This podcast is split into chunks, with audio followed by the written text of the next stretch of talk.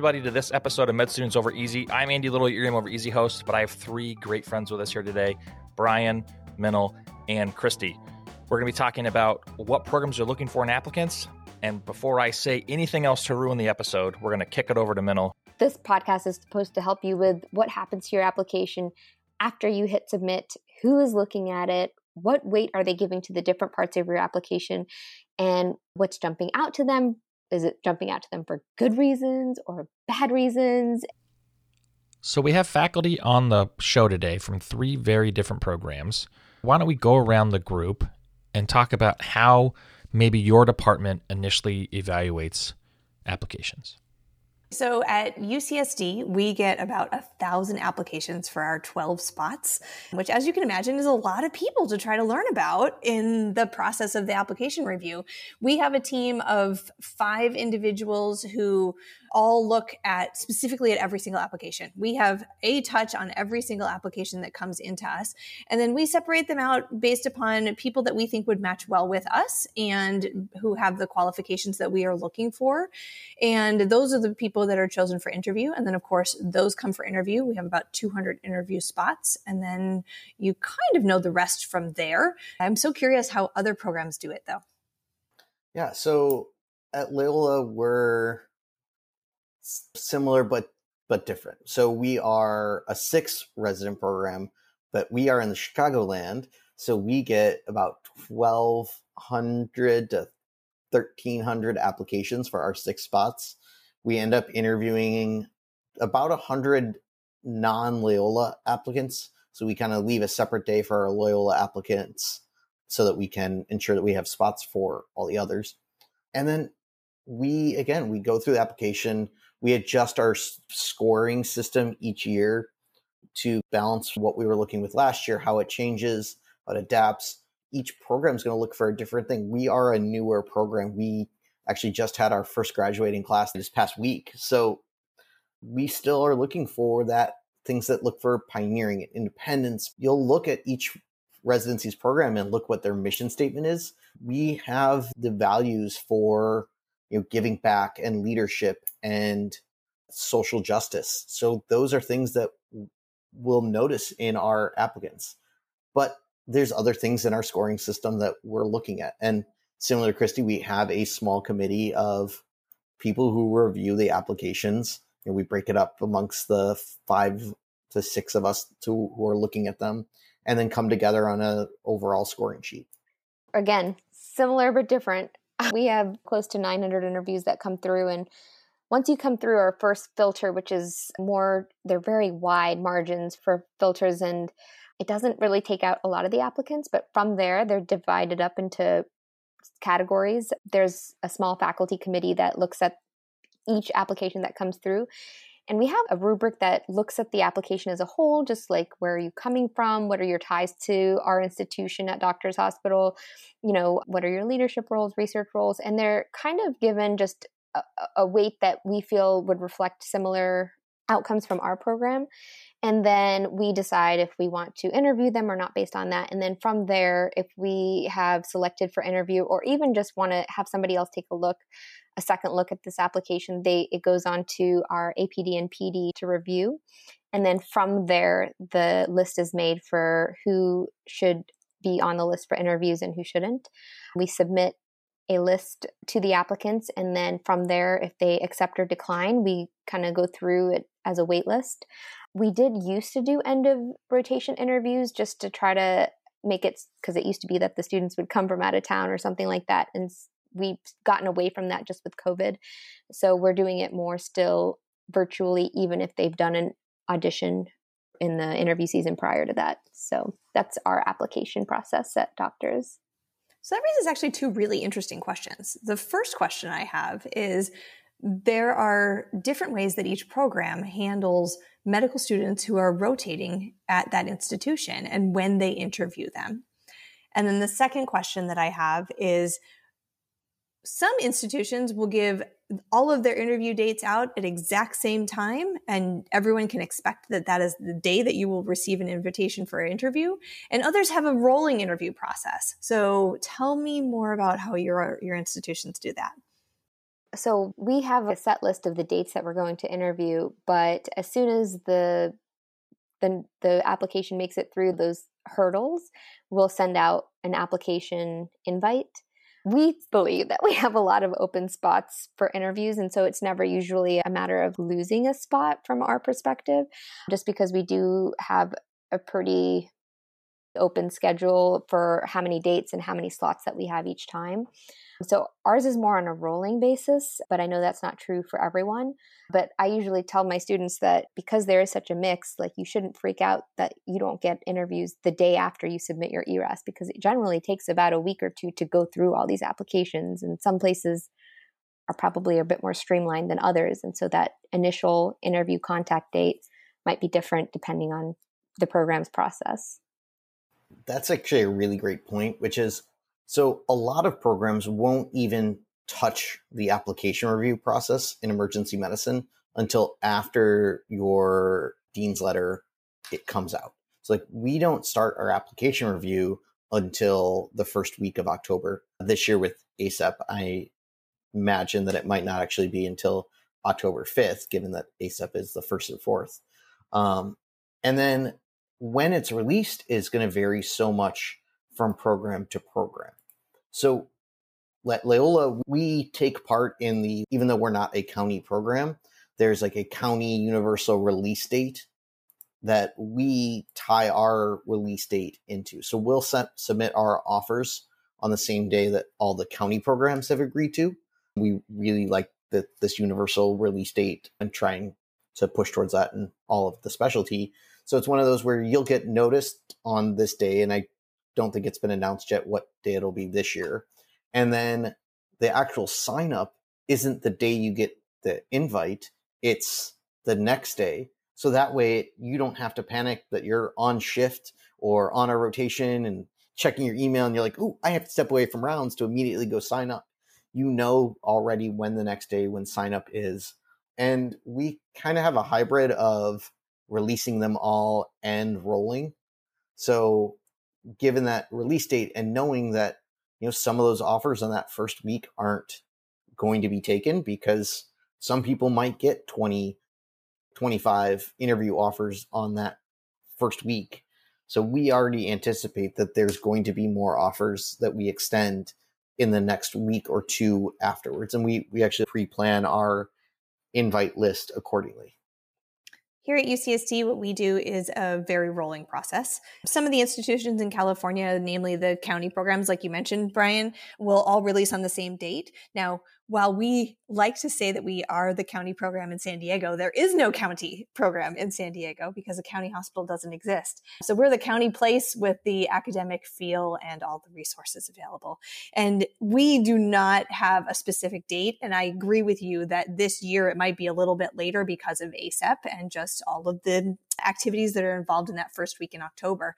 And we also will do many rolling interview invitations and I have to say, it's kind of fun to go to San Diego or to be in San Diego. So traditionally, we had had our interview season later in the year, in the middle of winter, when you're physically coming out to yeah. see us, showcasing um, we, the best. e- even though virtual interviews are continuing again this year for everyone, we're still going to be doing that. So don't be worried if you get an invitation a little bit later from some programs. It's just how they work. Are you trying to say that Chicago and Ohio are not destinations at the end of January that people want to fly in and out of? Only if your flight isn't delayed or canceled. All right, well, kind of switching gears here. When you get that application in your hands, what wows you when you're reading these application and what maybe is a detractor from your perspective?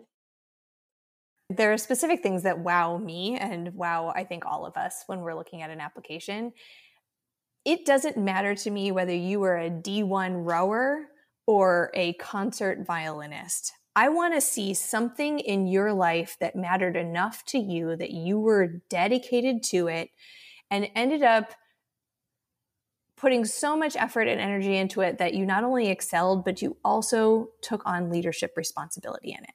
That's what stands out to me as someone who's going to be a great emergency medicine doctor. So, and that's one of the ones that I love and home and it's i love that holistic approach with it and that there's not that one thing and each file is going to have that different wow whether it's that leadership and d1 athlete or violinist or black belt or eagle scout but also someone who's overcome something in life.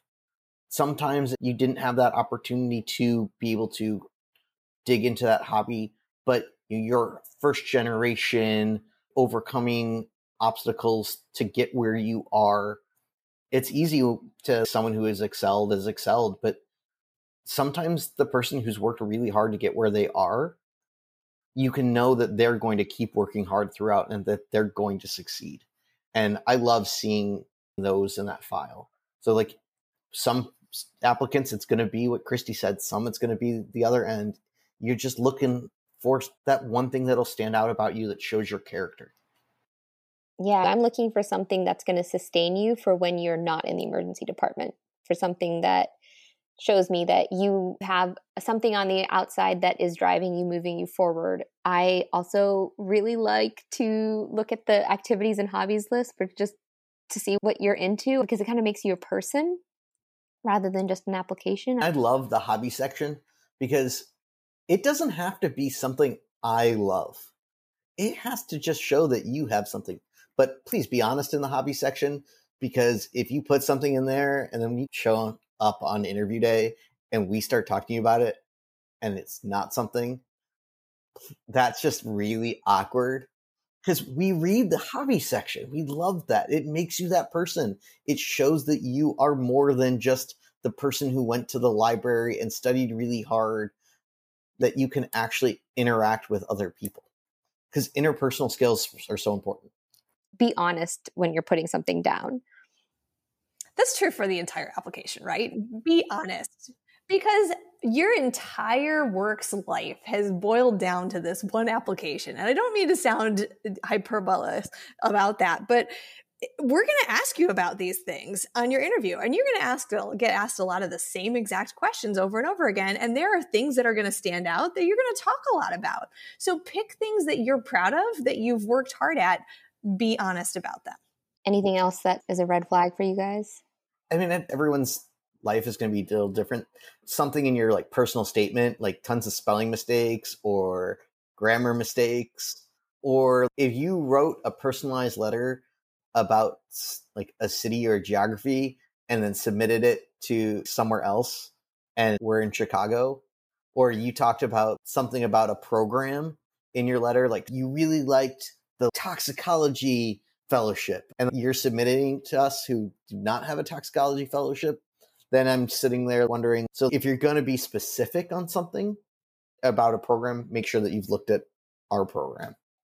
Yeah, and uh, that speaks to the application in general. You have several weeks to get all of this information in. You have plenty of time to ask other people to grammatically review and and content review your personal statement, make sure that your attention to detail is there. This is your first representation of you as a person to everyone else in the country that's looking for an emergency medicine resident who's going to have attention to detail when they're on their job too.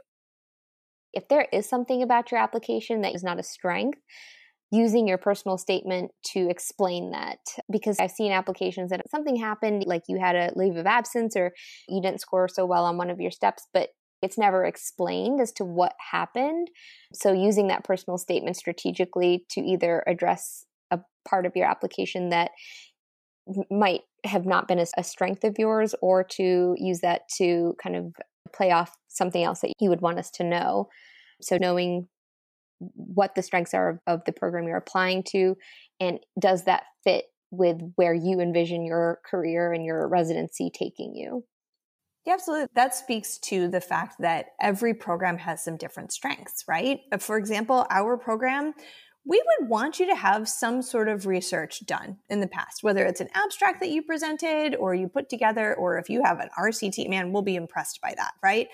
But we want to see that you've delved into the research process enough to have a basic understanding of it so that when you come to our institution and we have the resources to be able to make that happen whether that's a research project or in the standard form or a qi project or a lot of medical education research that we do. A lot of those things are things that we want to make sure you have a basic understanding of and might be excited about it if you're coming to a place like ours that has the opportunities to make it happen. I think that the other like thing that will stand out or red flag is one we haven't even touched on yet is going to be the SLOE Yes, we haven't even made it there. Isn't it wonderful that we have SLOEs? Not every specialty has this, and we really enjoy it. It's a good thing.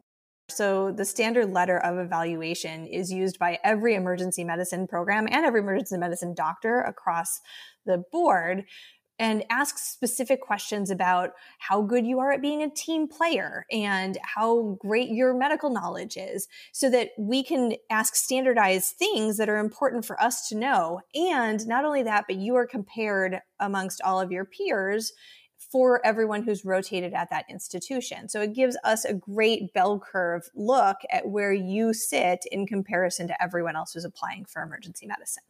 It's a nice way for us to be honest and for us to really understand students that have rotated at other places than just ours because you only have a limited number of rotations that you can do in emergency medicine.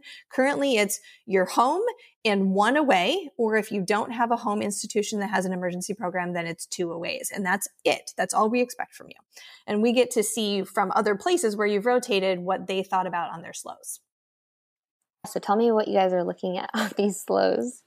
So what I'm looking for in a SLOE is I'm looking for something that either is something that's standout positive. This person is the our favorite rotator that we've had for the entire year. Or I'm looking for something that stands out as being a well worded red flag. And I say that as this person was competitive with their peers, meaning that you didn't really work well with the team and maybe you were trying to be a gunner and one up everyone else in your class. That's going to stand out to me as being something that's not cool. So, this speaks to how well you can do on your rotation. Be a team player, work really hard, let your personality shine through. All of those things are going to show up on your SLOE. Yeah, we're looking for things that talk about your leadership talk about hardworking. If they included some anecdote, and the one that's just standing out this week for me is one of our graduates this year. We we flashed back to his SLOE, and there was a discussion about how he had shown up five minutes early to shift, which was late for him. And in the middle of the shift, it was came up like he had asked one of the residents, like, where can you buy a tire? And then the story came out that he had one of his tires stolen from his car overnight. And he wakes up and he sees that this tire is missing, troubleshoots how to do it, puts on the spare, they called the insurance company, all of that, still got to shift on time and didn't say a single word about it. There was no excuse, no fuss, no fuss. But three years later, now that he has graduated, like nothing could have defined him better as a no fuss, hardworking, no excuse resident. So when you connect with your letter writers, when you're being who you are, and please listen to the other um, EM over easy podcasts that have discussed how to succeed on shift and how to succeed like on your ways because those things will show up in your SLOEs and those will pop for us. Looking for things like improved tremendously within the four weeks of this rotation or was exceptionally kind and even low lying fruit like being on punctual being compassionate works well with nursing and with other ancillary staff. Those are all like very positive things to me and i think people forget how easy it is to do those things and we are looking at how well you interact with all the other different aspects of the emergency medicine team. So making sure that you realize that we're always we've always got ears out for those shifts and that stuff will make it to your SLOEs. I really like when there's a specific example of feedback that is given and then some sort of commentary about how that went after that feedback was given uh, because that tells me how you're going to be as a resident. Yeah, absolutely. I mean, this is the thing is feedback is a part of our everyday life. It doesn't have to be it can be construed as being something that's negative, but there's a reason why residency is an apprenticeship, why medicine is an apprenticeship. You're learning on the job. And if we were not giving you ways in which you could improve, even if you're the best resident we've ever seen, then we're not doing our jobs. So please expect that there will be someone who's going to push you and many people who are going to push you to be better at what you're doing because that's going to make you an even better doctor. Everyone has something to work on. Everyone has constructive feedback that they could receive. Even we do as attending still. Come on, we're still learning. That's the best part about medicine. So don't be worried if someone is trying to get you to be better. That's exactly what we're here yeah. for. I love seeing upward trajectory. I've been an advisor for several years. I've written the SLOEs, and you get the student who struggled at the first week of the rotation, and because of that, only got a high pass. But at the end of the rotation, was doing honors level work and that had that upward trajectory. Most letter writers are including that. They're putting that, and then you have your first rotation, and then you go on your second rotation, and I'll read those letters and see, oh, these were things that were talked about in the first one and then here's that second letter and then there was that growth in it i absolutely love it i will eat that up showing that you were able to grow and improve because if you came in as a ready-made product what's the point of me having a job? As Kristy said we are constantly learning we are here to make you better.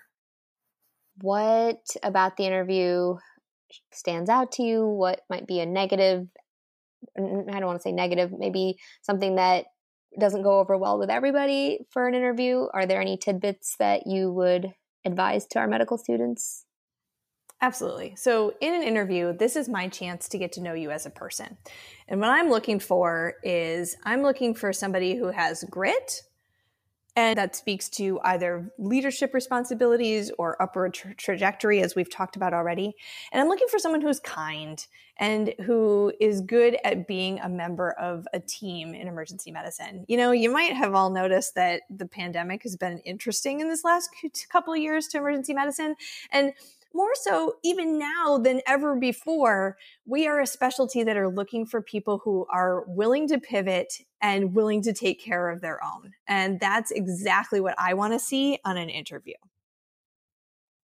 When we were in person, I would always give the advice the second you leave your apartment or home or hotel, wherever you're at, to the second you get back, be on your game because you don't know who cut you off in traffic or in the parking lot Fortunately, with virtual, that won't be an issue, but want to be friendly to everyone. And then in emergency medicine, you're going to hear this over and over again. We even said it once, which is the 3 a.m. test.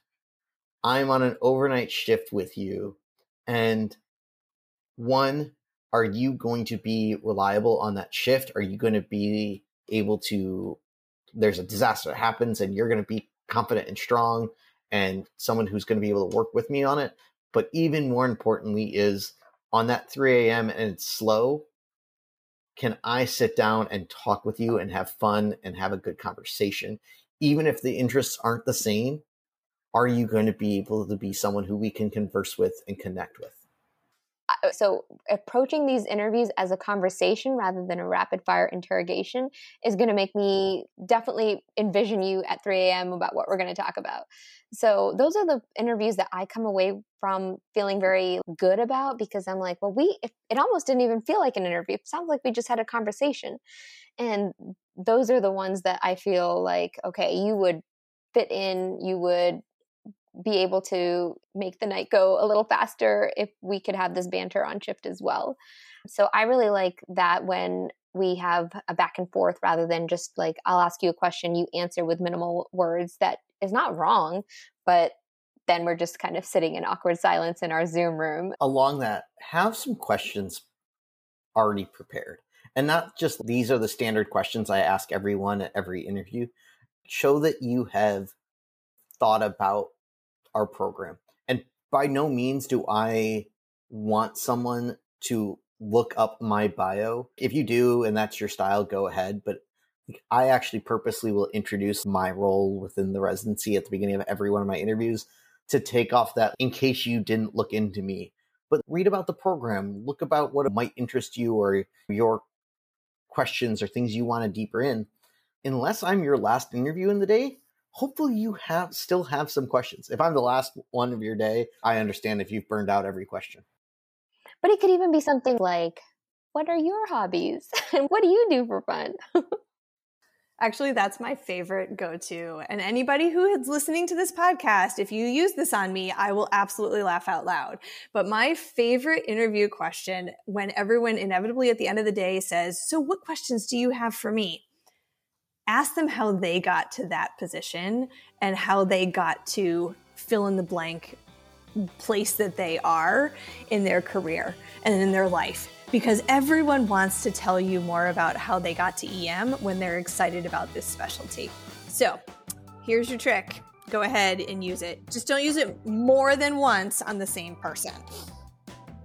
That's right. And like Brian said, be kind to everyone. Like our program coordinators, they sit in on our debrief at the end of the day. They have a voice in the conversation too. Our nurses, they have input on how resident or medical students do on shift. So definitely be nice to everyone and it'll go a long way. Well, thanks for listening all the way to the end of that Med Student Over Easy podcast. Don't forget, we are the official podcast of the American College of Osteopathic Emergency Physicians, or the ACOEP for short. Head on over to acoep.org today to learn more about this great organization and about the upcoming Scientific Assembly, where you can hear three live EM Over Easy shows from guests and your favorite hosts as well as attend great lectures that are designed for both medical students, residents, and attending physicians. Until next time, thanks so much.